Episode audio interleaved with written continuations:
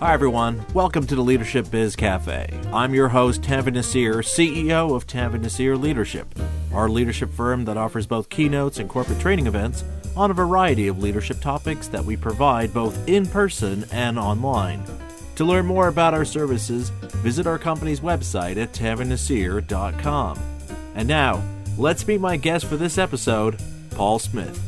Just learning how to tell stories won't help you if you don't have an inventory of stories to tell. So you need to go on story hunts, and you need to start with a wish list. Here are the 10 stories I'd like to have, and begin to fill those needs in your story repertoire. And then when you've got those filled, go find 10 more so that you have lots and lots of leadership stories ready to tell at a moment's notice, because you never know when you're going to need. There's been a growing interest around the use of storytelling in leadership over the last few years. In fact, I've talked about storytelling and leadership here on this show in past episodes, and how leaders can utilize this communication tool to increase engagement and productivity amongst their employees. However, just as we see in TV shows and movies, when it comes to storytelling and leadership, it's important for us to recognize that there's many different types of stories leaders should have in their leadership toolkit to help inspire, motivate, inform, and provide guidance and direction to those under their care. And to help us better understand what those different types of stories are is this episode's guest, Paul Smith. Paul is one of the world's leading experts in business storytelling. In fact, Paul has personally interviewed over 250 CEOs, executives, leaders, and salespeople in 25 countries, documenting over 2,000 individual stories through which he's identified the components of effective storytelling. His work has been featured in the Wall Street Journal, Inc. magazine, Time, Forbes, Fast Company, and the Washington Post. And he's the author of 4 books, including The 10 Stories Great Leaders Tell, which is what Paul and I will be discussing. Hi, Paul. Welcome to the show. Hey, thanks for having me on. I'm happy to be here. So, Paul, I have to tell you, I was very intrigued by the premise of your book, which I'm sure comes as no surprise to my listeners, as I've not only used storytelling in some of my episodes to help illustrate an idea or insight, but in episode 46 of my show, I shared 3 keys to effective storytelling. And for those interested, I'll be sure to include links to those past episodes in the show notes. But in the title of your book, you point out how there are, in fact, 10 stories that every leader should be ready to use and tell if they want to be successful. So before we explore a few of them, perhaps a great place to start here would be if you could share a brief overview of what these 10 different stories are, Paul. Yeah, sure. And I'm certainly not claiming these are the only 10 stories. In fact, I hope I make a point somewhere in there that, in fact, it's just the opposite. You need a lot more stories than these. And in my previous books, I think I'd covered hundreds of different types of stories. My goal here was an attempt for people who are just getting started in the storytelling space or wanting to use storytelling. Where should I start? What are the most important 10 stories for any leader to tell? So certainly not the only, but I think it's probably a good list of the most important ones. So for the 10, the first 4 go together because they're about setting direction for the organization. So here those are: where we came from, so that's our founding story; why we can't stay there, so that's a case for change story; where we're going, which is a vision story; and how we're going to get there, which is a strategy story, because a strategy is about how you're going to get from where you are now to where you want to be. So if you can tell those 4 stories well, I think you've got a much better chance of getting the organization to go where you want them to go. Okay, so the next 4 go together as well, but they're more about who we are as an organization. So that's what we believe. It's a corporate value story. Who we serve, so that's a customer story, a story about the customer so that everyone at the organization can have a personal, visceral understanding of who you're working for. What we do for our customers, so that's a classical sales story or customer success story. And then number 8 is how we're different from our competitors. So I call that a marketing story because marketing is generally about differentiating yourself from your competitors. And then that leaves 2 more, and they kind of go together as well, but they're more personal to you, the leader. So that's why I lead the way I do. So that's a personal leadership philosophy story, and why you should want to work here. So like not you, but whoever you're talking to, right? So I call that a recruiting story. So you'll notice a number of different kind of functional type stories in here, but these are definitely not just stories for those functional leaders. I think every leader, regardless of function, needs to be able to tell this, at least this set of 10 stories. Now, Paul, what I'd like to do is explore a few of these types of stories that you just described. Of course, some of them I've already explored in past episodes. For example, episode 31, which was the first edition of Leadership Espresso Shot, explored this idea of using stories to communicate a larger vision. So what I'd like to do with you today is discuss some of these types of stories that many of us probably haven't even thought about in terms of how we lead. And the first one is the story type you call Why I Lead the Way I Do, which is essentially using a story that helps illustrate our leadership philosophy or approach or style. Now, unlike a story we create to help us explain a change initiative or an ambitious vision or long-term plan, this one might not seem as apparent in terms of both when we need it or even how we'd use it. So, when in our work week, Paul, does this kind of story come into play, and how does it help us improve the way we lead?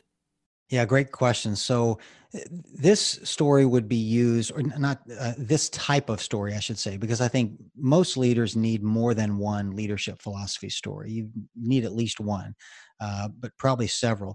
And the most frequent or common place you would use this and time you'd use this is when you're onboarding a new direct report. So that's whether you've got a new employee working for you and you just need to introduce them to your leadership philosophy and your leadership style, or you are new, you've taken a new job, and then everybody who works for you, of course, is new to you. And those are the situations where you need to set expectations of the organization or the people of what kind of leadership to expect from you, and also what kind of leadership you expect from them. And the way I've seen most people do this in the past, which is really frustrating, is they have this list, that they lay on you as if it's some, profound, list that says something like my leadership philosophy, and it's got a bunch of buzzwords on it and, a bunch of bullet points. And, it's the kind of thing that most of us could probably say about ourselves or anybody else. I prefer to focus on value-added leadership exercises, and I prefer to, be disciplined in my approach, and whatever. But it's the kind of thing that anybody could say about themselves.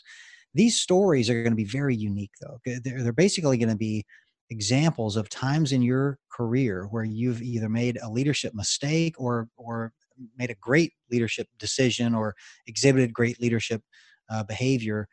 Or saw someone else exhibit great leadership behavior or a leadership mistake that just changed your thinking about what great leadership is and made you the leader that you are today.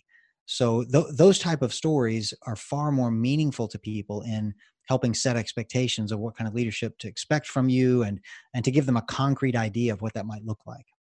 It's interesting how, as you were just describing, Paul, particularly about how it's clarifying our expectations, both in terms of what we expect from others and what our employees should expect from us, as it got me thinking about some of the stories I've shared to past leaders I've worked with and how, in many ways, these stories were a perfect vehicle to illustrate their leadership style or philosophy, that in sharing this story about how these leaders operated, it was as much a teachable lesson on leadership as it was a glimpse into how they viewed leadership and what made them so good about it. Yeah, I think so. So you're not only telling them what to expect from you, you're teaching them a leadership lesson. Presumably, the story you would choose to share would be an example that would teach somebody a good leadership style, right? So it helps them learn how to be a better leader as well. So Paul, the next story I'd love to talk with you is about the story you call What We Believe. And this is the story that allows us to articulate what our organization's values are. I found this one particularly interesting, as there's a lot of interest and focus being put on these days about an organization's culture. And obviously what helps define and give life to that culture is the values leaders demonstrate and employees exhibit in their everyday work. Now, the idea of values obviously gets dinged because it often tends to be this exercise of defining likable or even aspirational traits of how we want others to see us. So How does creating a story around our organization's values avoid this trap of creating this artificial notion of what defines or guides our team's actions and behaviors, and really instead becomes something that evokes and reinforces what we want to see and be seen for? Yeah, so a couple of things. First of all, let me know if you would like and if we have time to share examples of these stories, because I think it's much more clear to people than just talking theoretically about them, as if we can give an example of each of them. Oh, yeah, absolutely. If you can give some examples, that'd be great. Yeah. So, well, do you want to go back then to the leadership philosophy story and cap that off with an example and then move on to the corporate value story? Sure. Hey, if you got a story for the first one, I'd love to hear it. Isn't that perfectly exemplifying what we're talking about too, right? Right. Yeah. I think it gets frustrating to folks to talk a lot about storytelling without actually doing any storytelling. So yes. So the example there I would give you is from the book. It's a guy named Mike Figliolo, who was his first leadership experience was in the U.S. Army. So he's a West Point graduate. And so in fact, his first real leadership test was in a training exercise out in California. I think it was Camp Pendleton.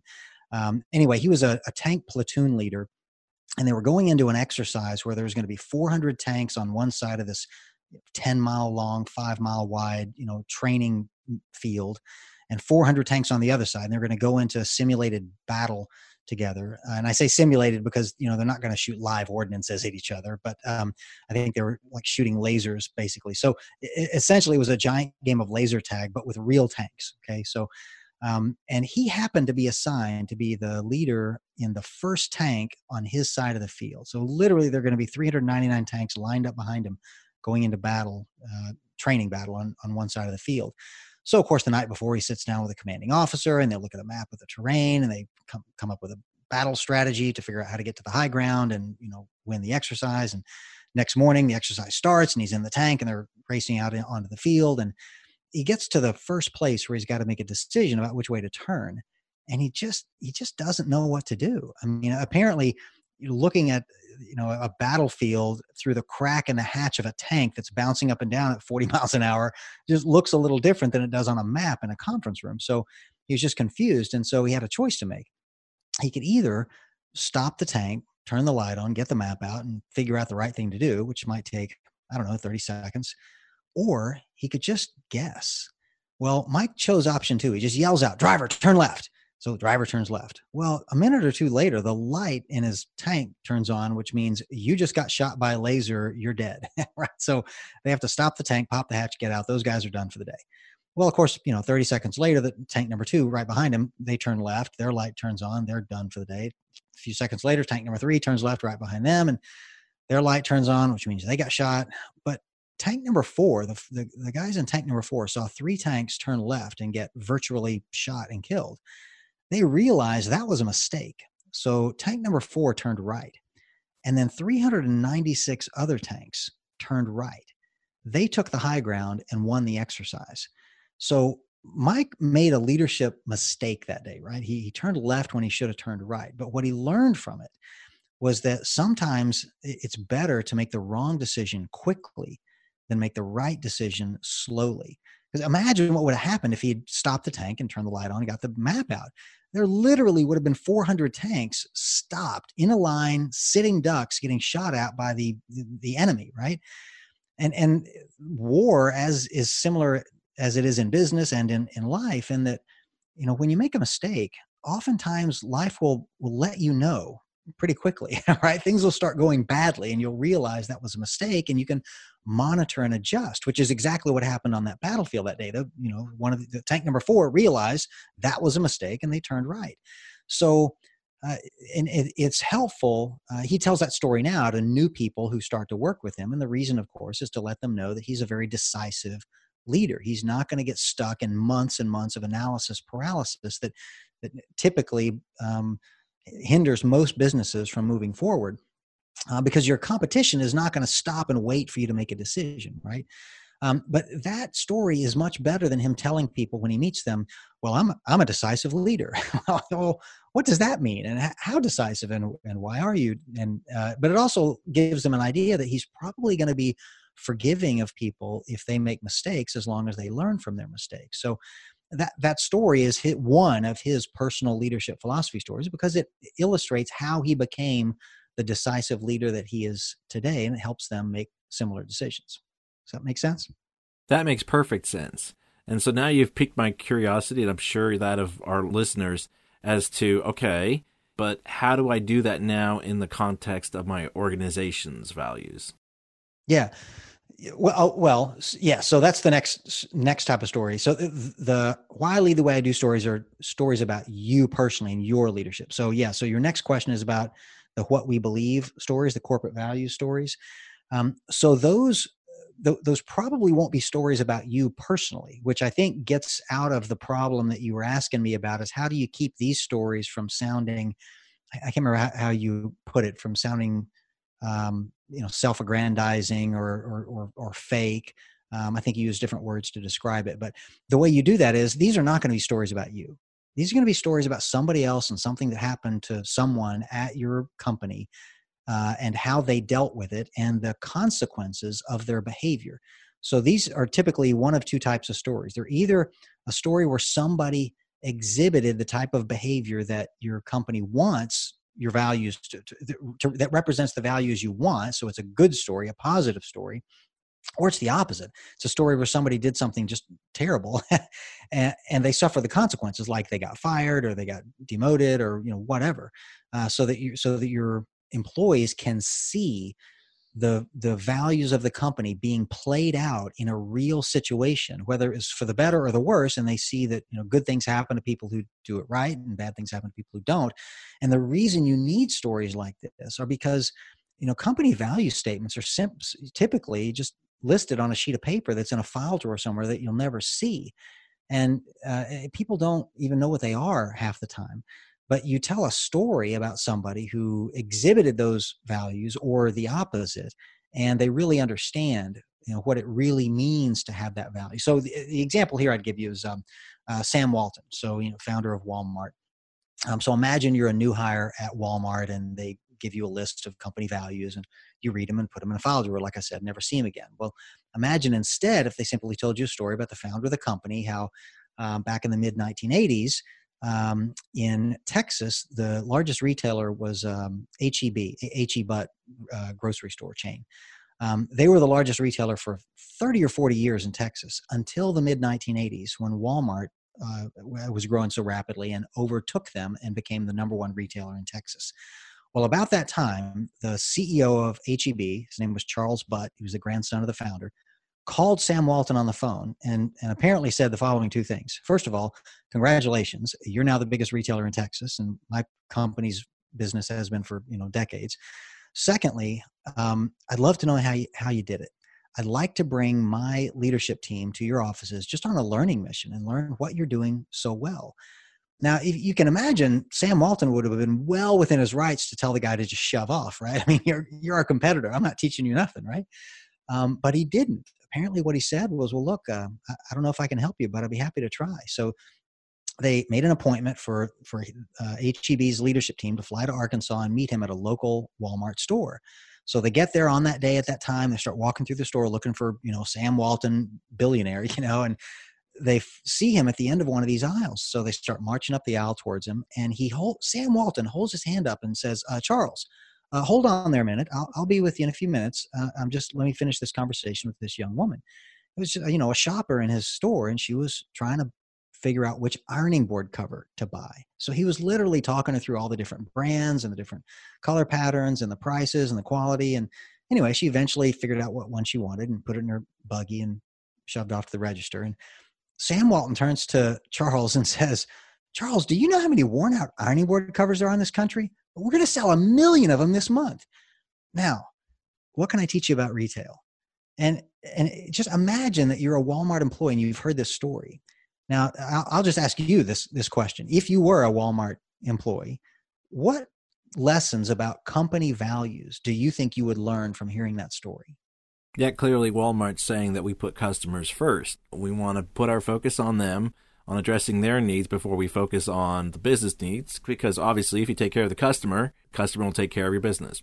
Right. So customer is number one, right? I mean, that you see that play out so clearly. I mean, the CEO and founder of the company made the other CEO and leaders wait while he took care of one customer, right? But there's probably several others. Like if you think through that story, you realize that he had a passion for winning. You realize that this CEO of the company, but he knew enough about the details to help a shopper with one item that, out of the thousands in his store. So, attention to detail, you might learn that, but you probably come up with a list of 7 or 8 lessons about company values just from that one story. So those are the type of stories that make great customer or corporate value stories, because they illustrate values as opposed to just tell you what they are, because values are only words on a piece of paper until they're tested in the real world in a messy situation like that. So that's why those are more important than the list of values, is the stories about these values. I'm glad you shared these stories, Paul, because it really does help illustrate here why using storytelling in our leadership is so powerful, because it really does evoke this idea of show, don't tell.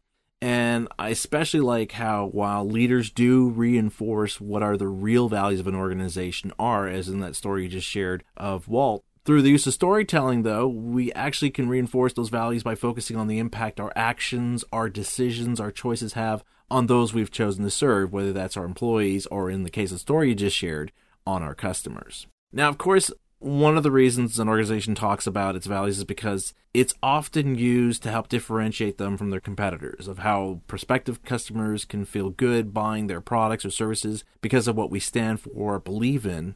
But there's another reason why an organization's values are becoming increasingly important, and that is in terms of attracting and retaining employees, an issue that's growing in importance as most Western countries face aging populations and shrinking workforces. And that's why I'd like to discuss the next story of why you should want to work here. Although in past decades, we've seen the fluctuation from an employer's job market to an employee's job market and back, there's never really been an urgency like we're seeing growing each year of having to not only attract, but fight to retain knowledgeable and adaptive skilled workers to help your organization to succeed and grow. So this idea of creating a story to help us attract employees, as well as reminding our existing employees about what's great about working for our organization, is certainly not something most of us would be familiar with or would know how to create. So how do we go about creating this kind of story, Paul? What are the key elements we should be using to shape this kind of narrative? Yeah, so what you're looking for here is one of 2 or 3 different types of stories. You're looking for a story about somebody that works where you work, and the story about why they decided to join your company, right? What made them leave the job they had before and come to work for you? Because whatever attracted them will probably attract other people. The other type you kind of hit on there yourself, which is a story to help people who are working there today stay and be happy and not leave. So you want stories about people who thought about quitting their job and leaving, but decided not to and decided to stay anyway. So you want stories like that as well. And the reason these are important, of course, is because most companies' recruiting brochures kind of say the same thing, right? They all say, well, we offer competitive pay and benefits, challenging work, opportunities for advancement, opportunity to work with other, great people. I mean, literally everybody says the same thing about their company, right? So the stories, though, allow you to be unique and offer some real insight into why people want to work at your company. I guess the next question I have, Paul, is while it's easy to know when to use such a story for attracting employees to come work for us, like, as you said, instead of just creating a brochure talking about your benefits and maybe some of the perks, it's not so clear when we should use such a story for our current employees. Obviously, you don't want to do this when they've handed you their 2-week notice. So you're like, oh, you're desperate now to try to keep them, right? It's a little too late at that point. Yeah, it's a little too late now. Yeah. So when should we be thinking of when we should have these stories at hand to reinforce our employees' commitment to our team or our organization? Yeah, that's a great question. I think I give you a couple of answers. One would be Obviously, if you notice that retention is declining, right? Just if you, as you look across the organization, if your retention rates are going down, that's an indication that you ought to be telling these stories more frequently, unsolicited, just to improve your retention rates in the organization. The other situation, you know, obviously might be when you have somebody come to you and say, look, I'm not happy. I'm thinking about leaving, or I'm thinking about my long-term and I'm not sure this company is part of it. You know, that would trigger a conversation that would have these kind of stories in them. But the first way, like I said, is you're sharing them more proactively as opposed to reactively. You can share them in front of large audiences. Like I know companies that tell this type of story at, you know, staff meetings, at, you know, all hands meetings at companies. And sometimes it's just a little bit of a cheerleading about, you know, somebody who had a great experience working here. So that everybody else can share in that joy and maybe, you know, do something similar themselves so they can have the same experience. Yeah, you don't want to only do it in reactive mode. Yeah, I'm also thinking how, if you think about a lot of times the quandary we hear about meetings today, right? They're still necessary for us to be able to kind of brainstorm and collaborate and tap into the creative mindset of everyone we have around the table. At the same time, there's that struggle of people often feeling like, why am I in this meeting? I'm expected to be here, but I don't know what exactly I'm contributing. And so there's a lot of focus on how do we make meetings more efficient. And when I was reading about this kind of a story, it made me think about how, as much as we like to give updates, this could also be a great opportunity that if you have some recent success story, not a great one that you want to share at your quarterly meetings and so forth, but just a short story of, hey, this was a wonderful story, a wonderful moment we had, either from an employee or either from one of your customers, that could be a great opportunity or a great moment to share it at the end of a meeting, just to remind everyone, maybe we're going through some tough times right now, maybe we're going through the boring part of a change initiative, what have you. That could be a great moment just to remind people and give them that compass orientation that, hey, look, this is the kind of impact we're having right now, and imagine what kind of impact we'll have going down as we continue through this process, or addressing to find a solution to this current problem, or maybe as we move forward with this change initiative, that maybe that could be a great moment to share this kind of story, as you said, so that we're not just being reactive, but as much as we're being proactive and trying to attract employees, this could be a great way for us to retain them by just giving them that touch point to remind them of the kind of good work they're doing here. Yeah. And in fact, some of my more creative clients assign somebody at each, you know, weekly staff meeting to share a story. And they know ahead of time, like it's on the calendar, like this week is my week and next week is your week's and then it's Sally. And, you know, so, you know, 3 weeks from now, you're supposed to bring a story that would be of interest to everybody in the room. So, you know, every 1 hour staff meeting every week, there's going to be one person that spends 3 or 4 minutes telling an interesting story that other people can learn from. And so by the end of the year, you got 52 great stories that everybody on that team now has at their disposal to use with their organization. So that's a great way to build your repertoire of stories. I like that. It's a good idea. So, Paul, we've covered just a few of the TED stories leaders should have as part of their communication toolkit. And I'm sure just based on the ones we've discussed, our listeners certainly have a lot to consider and contemplate. So before we wrap things up here, what idea or message do you want our listeners to keep at the forefront of their minds when they think about storytelling and leadership? Yeah, well, I guess two things. One is, think of storytelling like you would just about any other business skill, in that it's something that you can and probably should learn. And I say that because a lot of people just think, well, storytelling, you're either born good at it or you'll never be good at it. And, you know, it's, but that's just not true. You know, storytelling is an art for sure, but, you know, so is music and painting. And, you know, if you wanted to learn to play the guitar, you wouldn't just buy a guitar and put it by your bed and hope that, you know, by osmosis, you learned how to do it, right? You'd take guitar lessons, right? You'd watch some videos, you'd take a class, you'd hire a tutor, storytelling's the same way. You should think of it as a business skill that you should develop in the same way you develop any other skill. Go learn from somebody who knows how.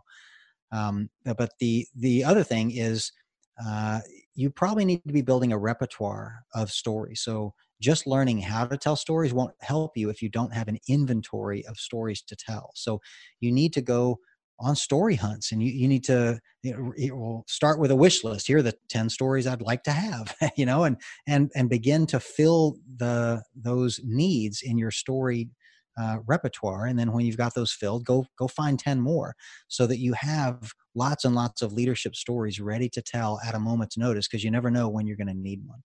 That's an astute observation, Paul. And I think there can be little doubt not only about the power of storytelling as an effective communication tool, but as you've pointed out, how there really are these different types of stories that leaders should be telling in various situations and in different groups, not only so people can better understand what they're trying to achieve, but more importantly, why others should care as to invest something of themselves in being part of their journey. So thanks for coming on my podcast, Paul, to help us further explore the art of storytelling in leadership. Oh, you're welcome. It was nice to be here. I enjoyed it. Some practical advice and explanations on the different types of stories leaders should have at hand to help them improve their ability to communicate, guide, and inspire those they lead in terms of what they should be focusing on and what success will look like. If you'd like to learn more about Paul's book, and to get links to those past episodes of this show that I mentioned during our conversation, check out the show notes for this episode on our podcast page at tanveernaseer.com/LBC. And that brings us to the end of another episode of Leadership Biz Cafe. I hope you enjoyed it, and if you did, I'd like to ask you a favor in sharing this or other episodes of my podcast with your colleagues and employees. The easiest way to do this is simply to share with them a link to our podcast page at tanveernaseer.com/LBC, where they can listen to every episode right there on the page, or find links to subscribe to our show on iHeartRadio, Spotify, Apple Podcasts, Stitcher Radio, and Google Podcasts. And a reminder that Leadership Biz Cafe is brought to you by Tanveer Naseer Leadership, our leadership consulting firm that offers keynotes and corporate training events on a variety of leadership topics, both in person and through online platforms. So if you want to know how we might bring these kinds of insights to your organization, either in person or online, visit our company's website at tanveernaseer.com. And with that, I'm Tanveer Naseer, and you've been listening to Leadership Biz Cafe.